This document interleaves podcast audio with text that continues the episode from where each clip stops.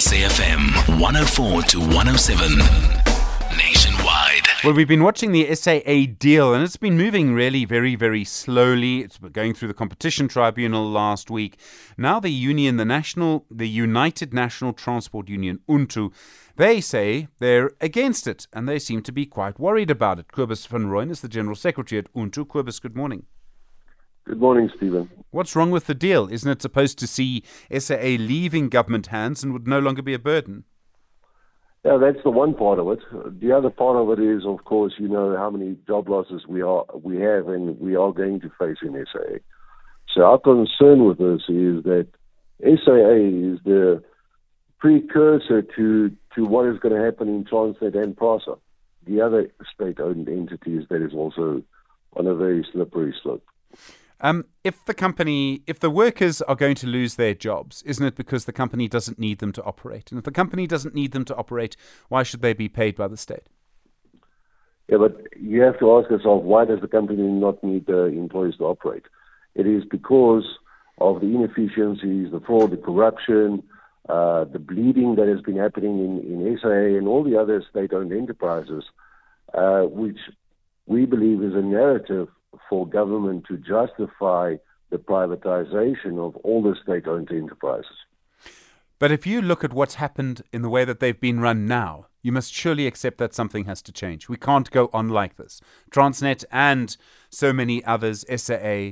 I mean, and SAA is a difficult example for you because only rich people flew on it. uh, well, if you look at SAA and you look at Transnet and PRASA, all right, the narrative is exactly the same. Now, SAA was functional for many, many, many, many years, and it was profitable for many, many, many years. The same with PRASA. PRASA was profitable for many, many years. Transnet has been profitable for many, many years. But over the last 10 years or so, uh, all of a sudden the efficiencies go down, the revenue goes down.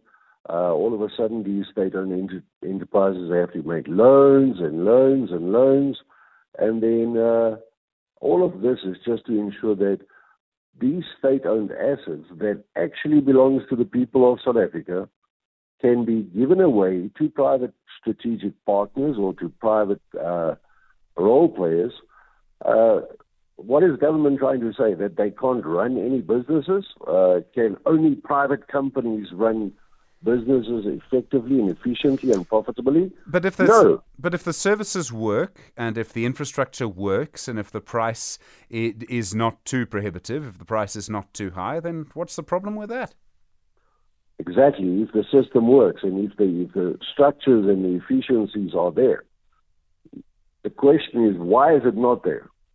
Is it as a lack of uh, the ability of the management teams in these state enterprises to actually run the um, state-owned enterprises profitably, or is it a targeted approach that is happening in the background that says, let's get rid of these state-owned assets uh, and give it to private strategic partners because apparently they're the only people that can actually run businesses profitably. And our biggest concern around this, and you can see it in Israel, you can see it in Denel, you can see it in PRASA, you can see it in Transnet. When privatization happens, job losses occur. And that is our biggest concern. Cobus van Rooyen, thank you. General Secretary, United Nations.